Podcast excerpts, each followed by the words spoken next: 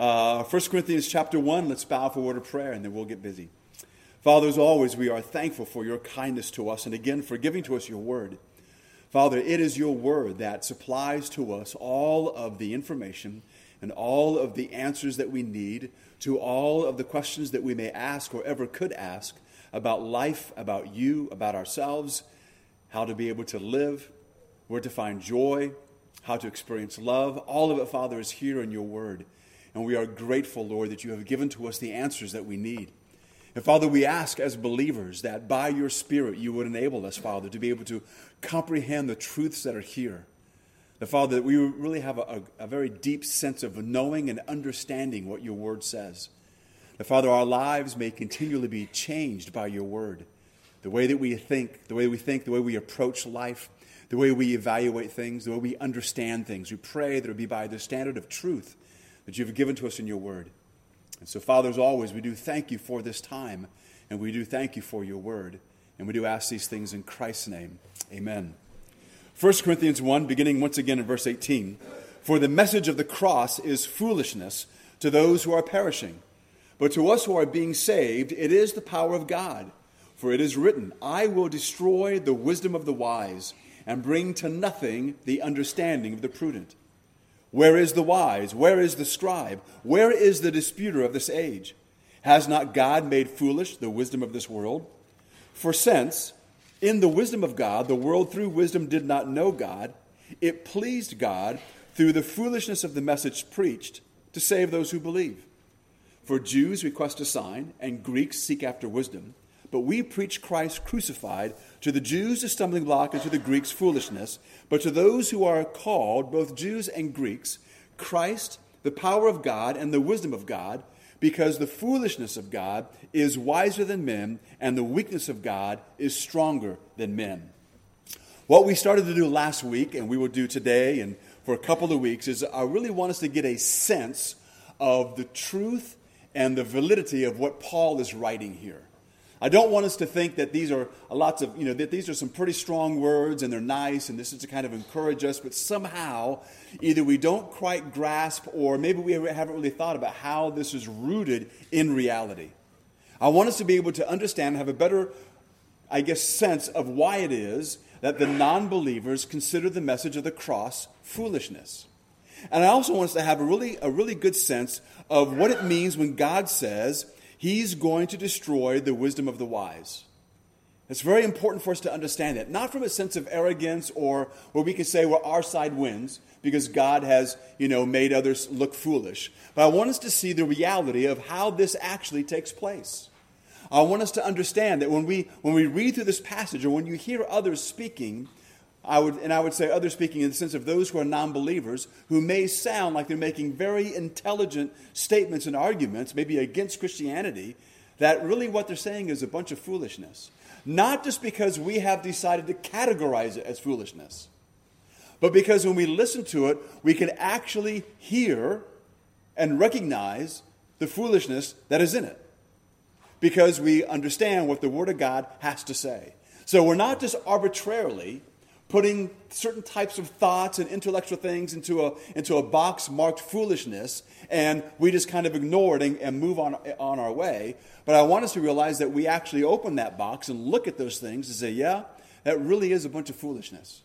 Now, when it comes to that, we're kind of moving into an area. Um, it, I guess the most common name is the area of apologetics. But I want us to look at it a little bit differently than maybe perhaps we're accustomed to, and that is this. I mentioned this last week and so if you were to take an individual who's an atheistic science, scientist and a person who's a scientist who's a Christian, I have to say it that way because if you say Christian scientist, that's another person altogether. Uh, so we have a scientist who's a Christian. But they both go to the, uh, to the Smithsonian, to the, to the Museum of Natural uh, History and Science, and they look at the dinosaur bones that are there. They're both going to look at those dinosaur bones and understand and know that dinosaurs existed. They actually lived. But the one who's the Christian is going to look at this beast, the bones of this beast, and he's going to uh, think about the, the marvelous aspects of God the Creator who made these things, who made this animal which is now extinct, and think in, in those terms or in those categories. The individual who's the atheist somehow is either looking at our ancestors or somehow this beast evolved into something else, and they go off into all kinds of weird speculations. And so, what they're both doing when they both recognize that those are actual dinosaur bones, that would be science. When they then begin to imagine or try to figure out where those dinosaurs came from, how they got here, what they did, those types of things, even though some of those aspects they're still doing science, there's also what we call the philosophy of science, because they both have some presuppositions. And that's what we began to harp on last week a little bit, is that everyone has presuppositions. Even scientists have presuppositions. And often, those presuppositions are not even challenged. They're just things that we have assumed to be, to, to be true. And oftentimes, when we have discussions with individuals, we sometimes can have a discussion where we're both making the same assumptions. We're both, we both have the same presuppositions, so we can carry on a conversation and we can be connecting on whatever it is that we're talking about. All right? But if an individual that you're talking with has different presuppositions than you do, then even though you might be both speaking on the same category, you're not speaking the same language. You're coming at it from at least two different perspectives. And so we want to make sure we have a good understanding of that. And again, how then does that relate to what Paul says here in 1 Corinthians? So, again, what we're looking at here is the idea that everyone, as I've already said, has presuppositions. We, there are certain claims that we make. The agnostic may be someone who denies certainty, but certainty and universal claims are unavoidable. The agnostic might attempt to claim that no one can know anything for certain, yet he just made a statement that he knew something for certain. So you don't have to know what he knows. All you have to do is begin right from the very beginning. He just contradicted himself, which means it doesn't matter what else he says. He's wrong. Because he just said, we can know nothing for certain, and I guess if he was to kind of phrase it correctly, he would say, we know nothing for certain, and I'm certain that that's certain. That's really what he's saying. There are those who say that true knowledge is impossible. That one cannot, but we have to remember that one cannot know that knowledge is impossible because that's actually knowledge. You actually have the knowledge that knowledge is impossible, so therefore knowledge is possible. That's what we're getting at. Is, is these? Those are called self-refuting statements. The individual is is uh, contradicting himself, and that's one of the things that we claim as Christians when we read through the Bible. We announce to others that when you read from Genesis to Revelation, God never contradicts himself.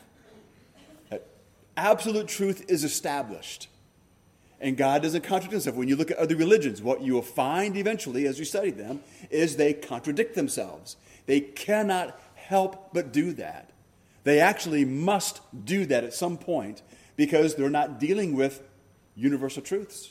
They're not dealing with absolute truth. They're, doing, they're dealing with other things. So I want to talk about evolution for a minute I guess when I say that, I mean minute in the way that it's used now. You know, I, I, when I first heard someone say that, I was kind of confused. And so I said, Yeah, I've been doing that for a minute. And I was like, They've been doing what? And that, that gets, it's a euphemism now, I guess, for a long period of time. So, anyway, so when I say we're going to deal with evolution for a minute, that'd be the rest of the morning. Uh, so, again, just so that you are, are uh, remember this, that remember that evolution, again, is just a theory. Just so you know, that's never changed. It's still just a theory. It has never been proven scientific fact. It is often presented as if it is, even though people will not say that, it's, that that's what it is, but it is a theory. It is an ideology. According to, Dar- to a Darwinian guy, his name is Michael Ruse. This is a British born Canadian philosopher of science. He specializes in the philosophy of biology and teaches at Florida State. And he's not a believer. And he says this about uh, evolution. He says, it is a religion. I believe it's correct. Let me read you the full quote uh, that he gave in a, uh, in a book that he wrote. He says, Evolution is promoted by its practitioners as more than mere science. Evolution is promulgated as an ideology, a secular religion. In fact, a full fledged alternative to Christianity with meaning and morality.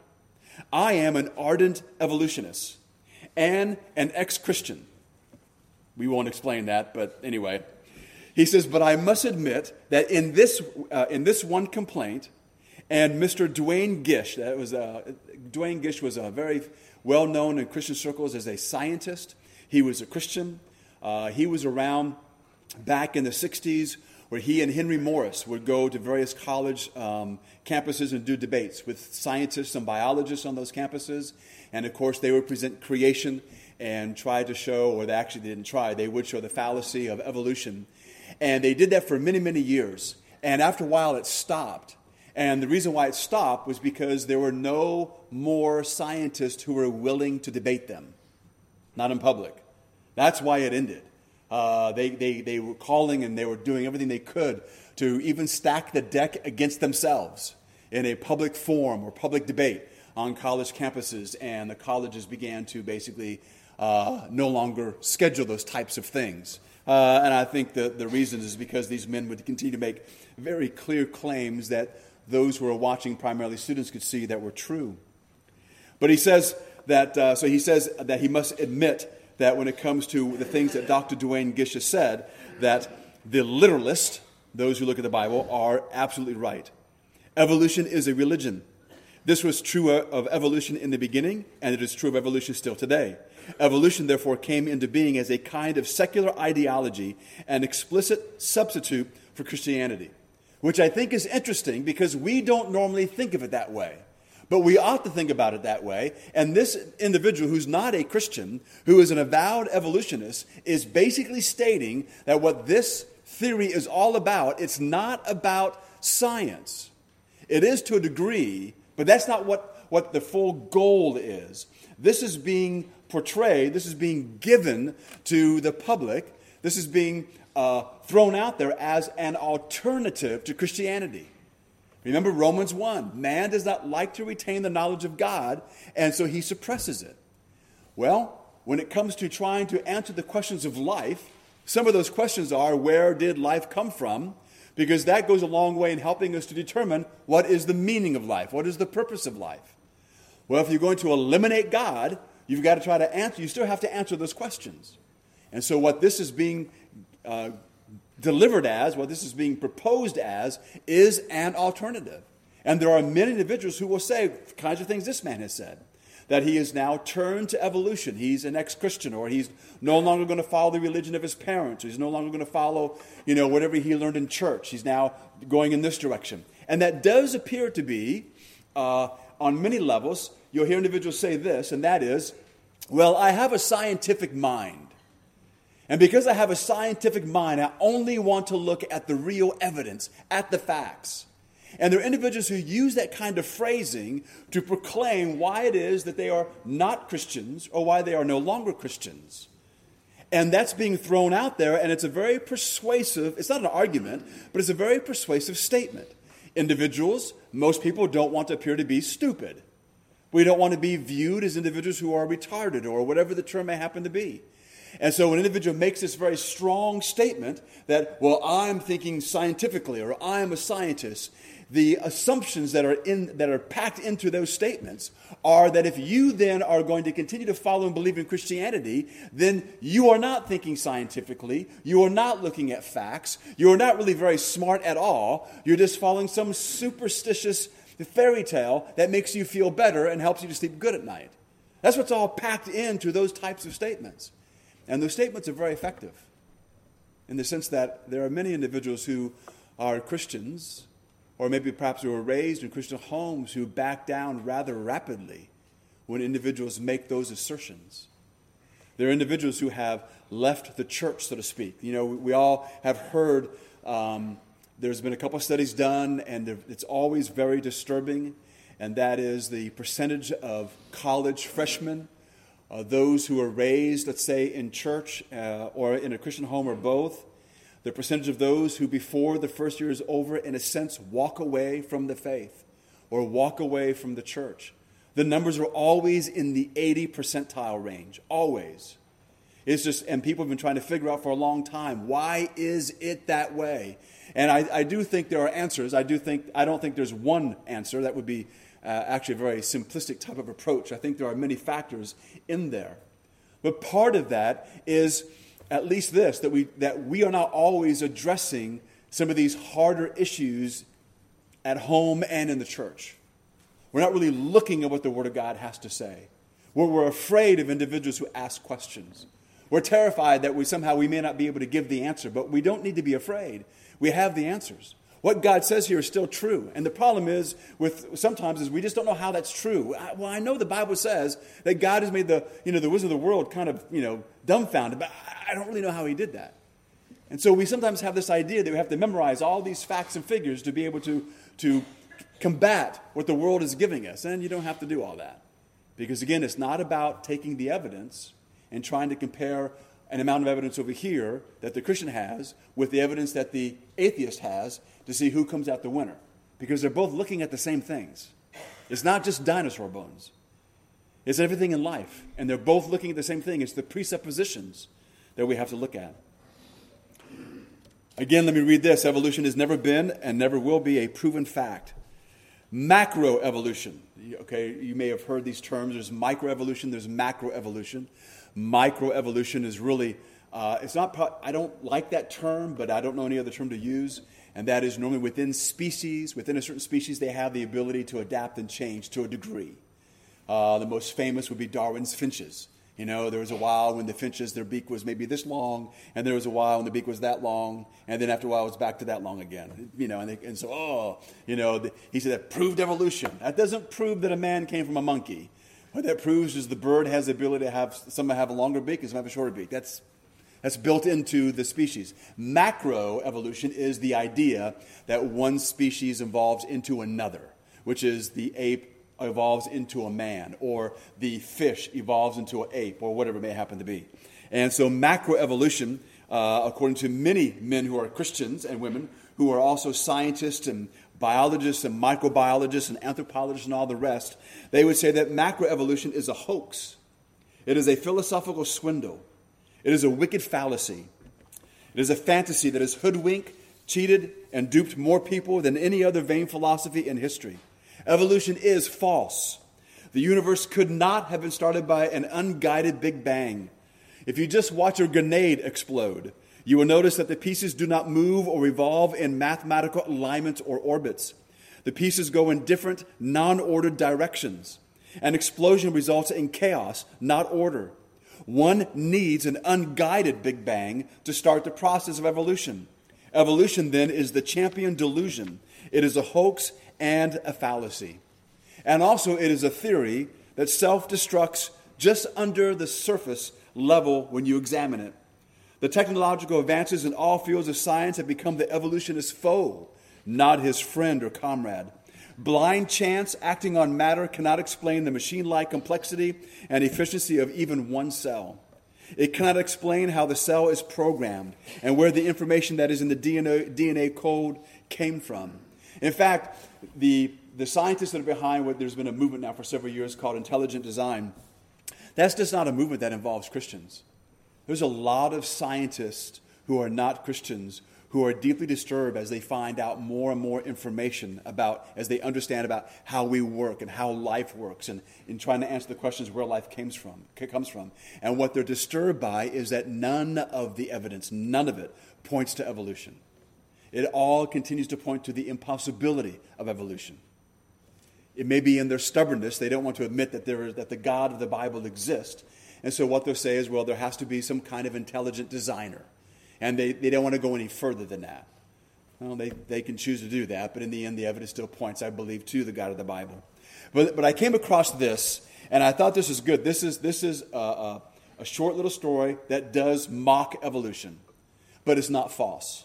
This is how, if we're going to look at it realistically, this is what is being said and this is what's being taught. And remember that this is not just something that, you know, where this is someone's opinion that your kids are getting in science class. Remember that when this is presented, even in science class, the goal of this, and that doesn't mean it's the goal of every single science teacher is doing this. They may not be thinking it through in this way, but this is still the ultimate goal of evolution. And that is to be a philosophy that what? replaces Christianity. So it is, always has been, always will be, an attack on our faith. It's not science, it's horrible science. But let me read to you this little story. Once upon a time, billions of years ago, one small primal germ fitted and engineered itself together. It liked what it saw in a mirror, and it decided to reproduce itself. From the primordial soup of this seminal spore, all living organisms evolved. These archaic bacteria decided that they would like to move up the ladder and grab life for all of its gusto and evolve into a mushroom. Then, after millions of years, the it found out that being a mushroom is not all that it's cracked up to be. Being a spore is highly overrated. So it gathers all of its resolve and musters up all its determination, and with its own innate force, after millions and millions of years, the mushroom evolves into a tadpole. The tadpole gets bored rather rapidly and marshals up enough resolve to morph into a fish. The fish decides, after a great period of time, because it gets seasick, to develop into a reptile. So it can experience how sand feels between its toes. The fairy tale goes on to weave its tale. The reptile then evolves to a bird. Then the feathery creature develops a phobia of flying. So it grunts and groans, and after centuries and centuries, it develops into a mammal. The mammal evolves into an ape, and the ape decides one day that he likes poetry, music, and football, and he decides to become a man. So in the end, that is what that's if you think about it, that's what's being put out there. That's what it is. Remember though, Romans 1. But instead, they, that's the non-believers, became futile and godless in their thinking, with vain imaginings, foolish reasoning, and stupid speculations and their senseless minds were darkened. Claiming to be wise, they became fools. Professing to be smart, they made simpletons of themselves. Now remember that what we're reading there, that's from the Word of God. That's not a group of arrogant Christians who've gotten together who've decided to mock non believing thought. That's what God is saying. It takes sightless faith to believe in the mythology of evolution. I know that in the beginning, God, the God of the Bible, created the heavens and the earth. That is not some mythological statement. Remember that God is real. He actually does exist. He does have that kind of power. That is really the only reasonable explanation that is out there for what we all see with our own eyes.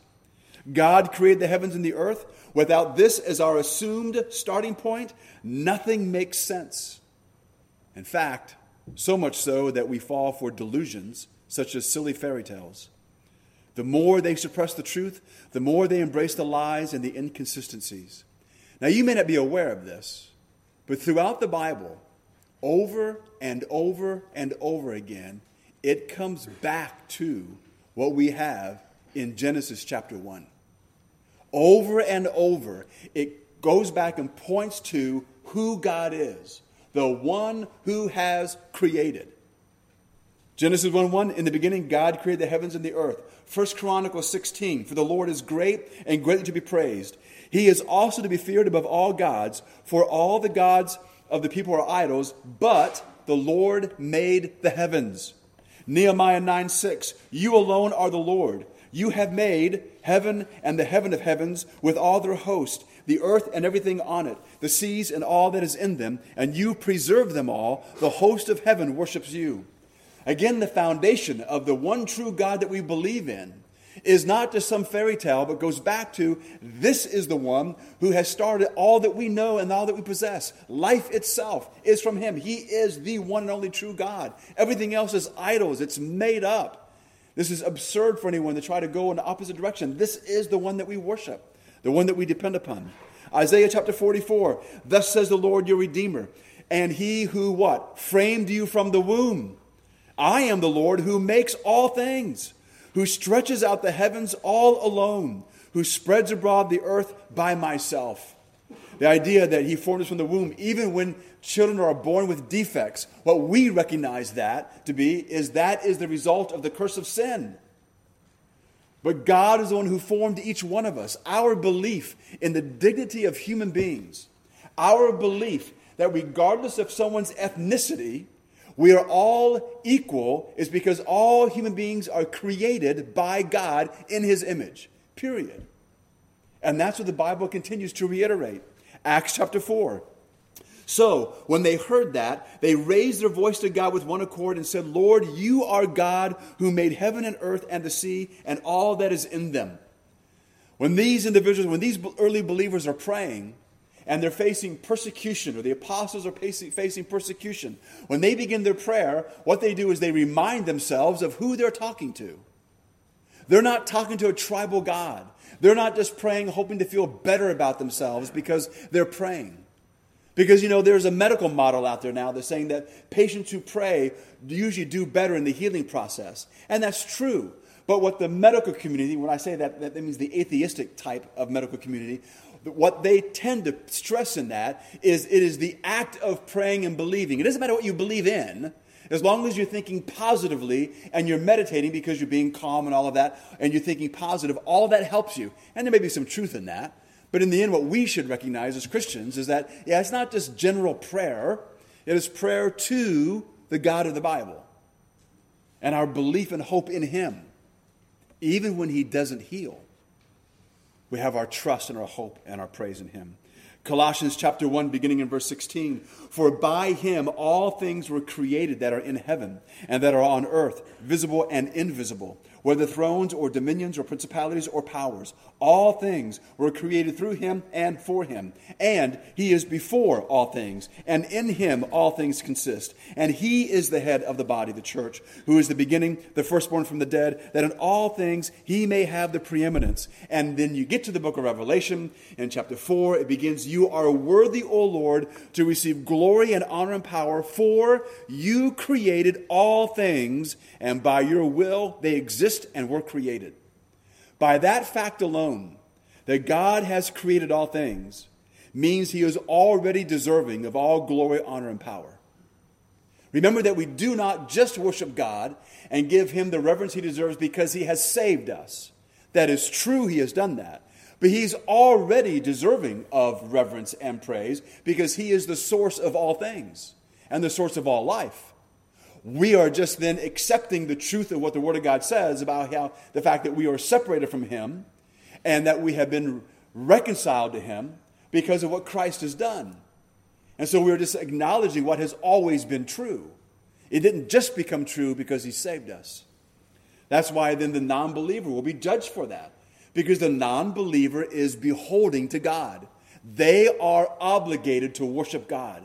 They are not worshiping God. That's why we say that the non believer, as they live their life, are in sin 24 hours a day. Every breath they take is a breath of rebellion, of unbelief towards God. They may not feel hatred in their hearts, but that part doesn't matter. They're refusing to acknowledge the truth. And remember, the one that they are disrespecting is not, you know, the police officer down the street. The one that they are rejecting, the one they are disrespecting, is the one who is the source of their very life, the one who is the source of their very next breath. And so, therefore, they are guilty before God. Remember that the non believer is not judged because he's not received Christ. He is judged for all of his sin, which includes that. And so, therefore, they are beholding to him. You see, here's the problem for evolution. If evolution is true, if the universe produces everything, the assertion then is that all things that exist are the result of a physical only process. Now, I emphasize that because remember the Bible says God is what? God is spirit. God does physical things, but God is spirit. Here, what evolution is saying is that everything that exists, it's a materialistic viewpoint, everything that exists exists only because of a physical only process of matter and motion. So then we go back to the question we asked last week How do you justify logic? Because logic is non physical. You, you, we don't, you can't go to Kroger and get it. You know, it's not on the shelf. You can't rent it. Right? It's not something you can put in your pocket. Right? It's not something that you can hold and see. But we all know that it's real, it's true, and we use it every day. So again, logic is not a physical thing. If everything that includes logic, math, and morality came about by a physical only process, how do you account for the presence of non physical realities? If the agnostic, if the evolutionist is correct and there is nothing beyond the material realm, then his theory is the byproduct of a physical only process and therefore cannot be trusted. Remember, he cannot even account for his use of reason. So then, to employ reason to propagate the theory of evolution is self refuting. Now, that'll make more and more sense as we go along, but think about it a little more. What is the scientific grounds for bacterium, for bacteria to evolve into a higher form? Theory of evolution. Survival of the fittest. You want to evolve to a higher form. Uh, different kinds of reasons for that. So, why would bacteria want to do that? If you think about it, bacteria is the fittest creature on the planet, rivaled only by cockroaches.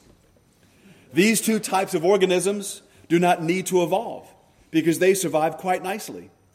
Nothing is more tenacious, more resilient, more stout, and produces more functioning, self acquiring offspring than bacteria, as well as cockroaches.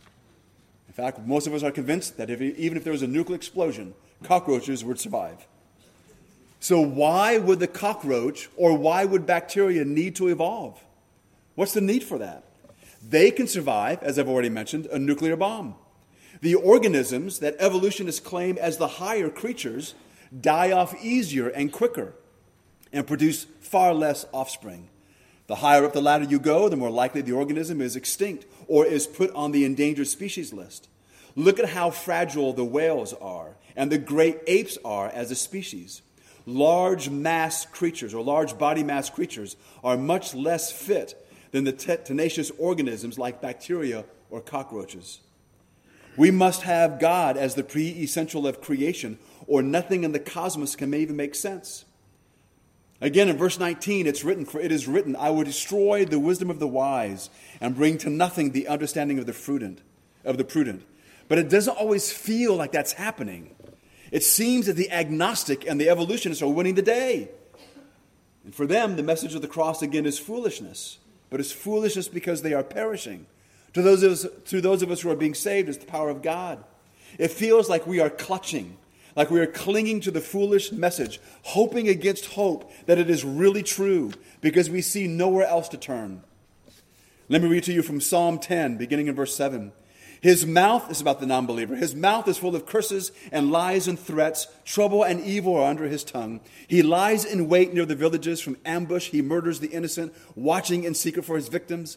He lies in wait like a lion in cover. He lies in wait to catch the helpless. He catches the helpless and drags them off in his net. His victims are crushed. They collapse. They fall under his strength. He says to himself, God has forgotten. He covers his face and he never sees. Arise, Lord, lift up your hand, O God. Do not forget the helpless. Why does the wicked man revile God? Why does he say to himself, He will not call me into account?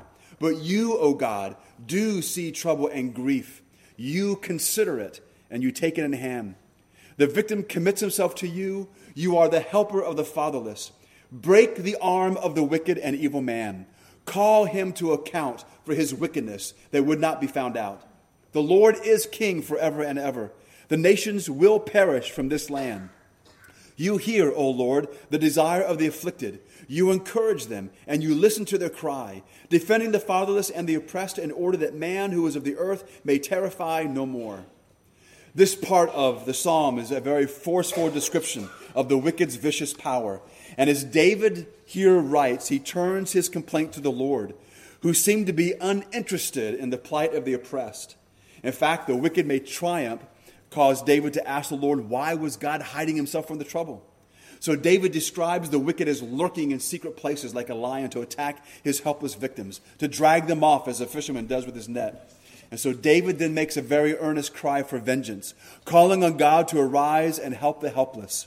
It is not right that the wicked should be allowed to despise God and to think he can get away with his action. The Lord should be motivated to respond because the afflicted trust God and sees trouble and grief and is their helper.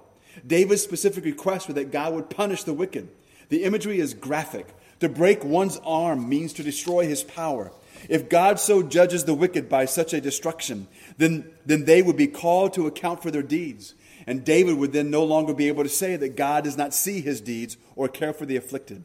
So David then closes with an expression of confidence that the writer's prayer has been heard.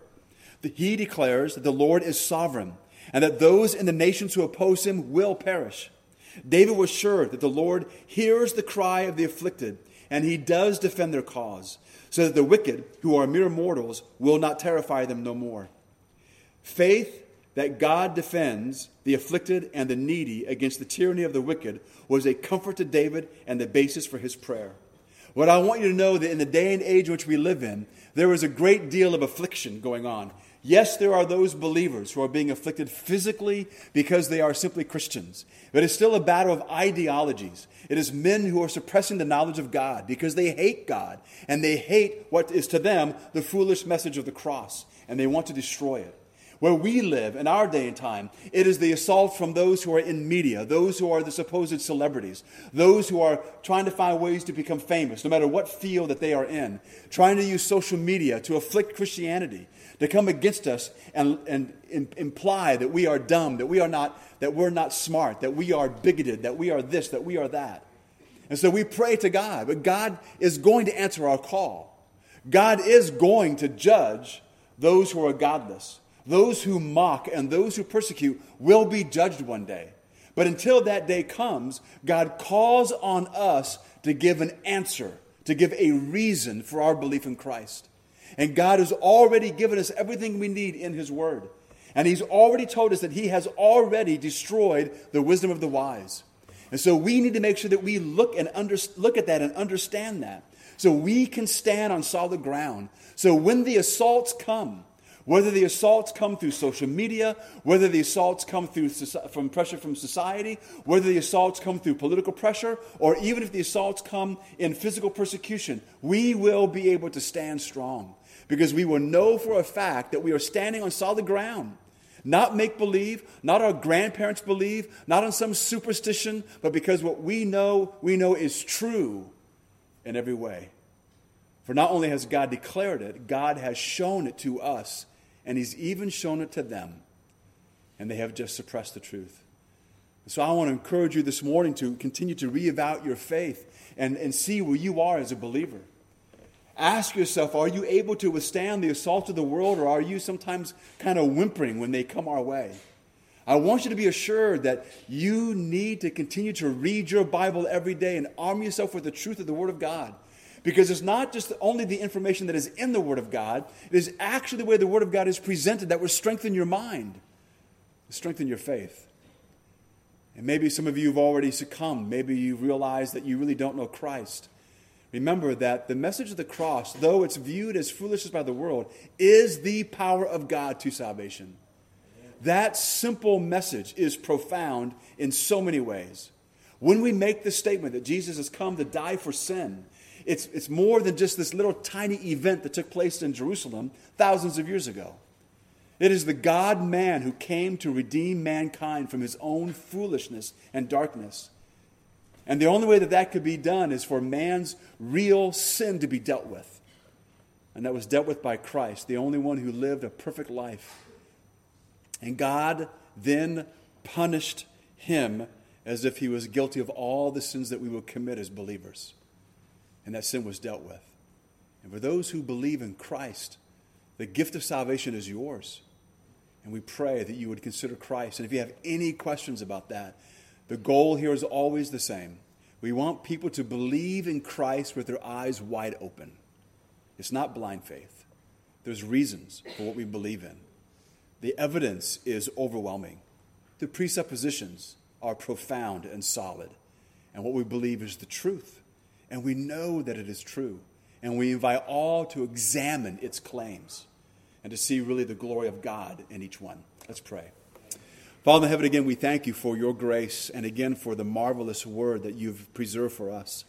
And we pray, Lord, that you would strengthen our hearts and strengthen our minds in the truth of your word. That you would help us to see truly the foolishness of the world. Help us, Father, to, to boldly declare, to boldly believe that this alternative philosophy of life called evolution really is vain and empty in every way. And that we are not overstating the case it is foolishness in every way. And we pray, Lord, that would not just be words that come out of our mouth, but Father, we would understand it to be the case because of our solid stand on the gospel and the absolute truth of the Word of God. So I pray, Lord, that we would all be strengthened here this morning. We'd be strengthened to pray more often, strengthened to share the gospel more readily.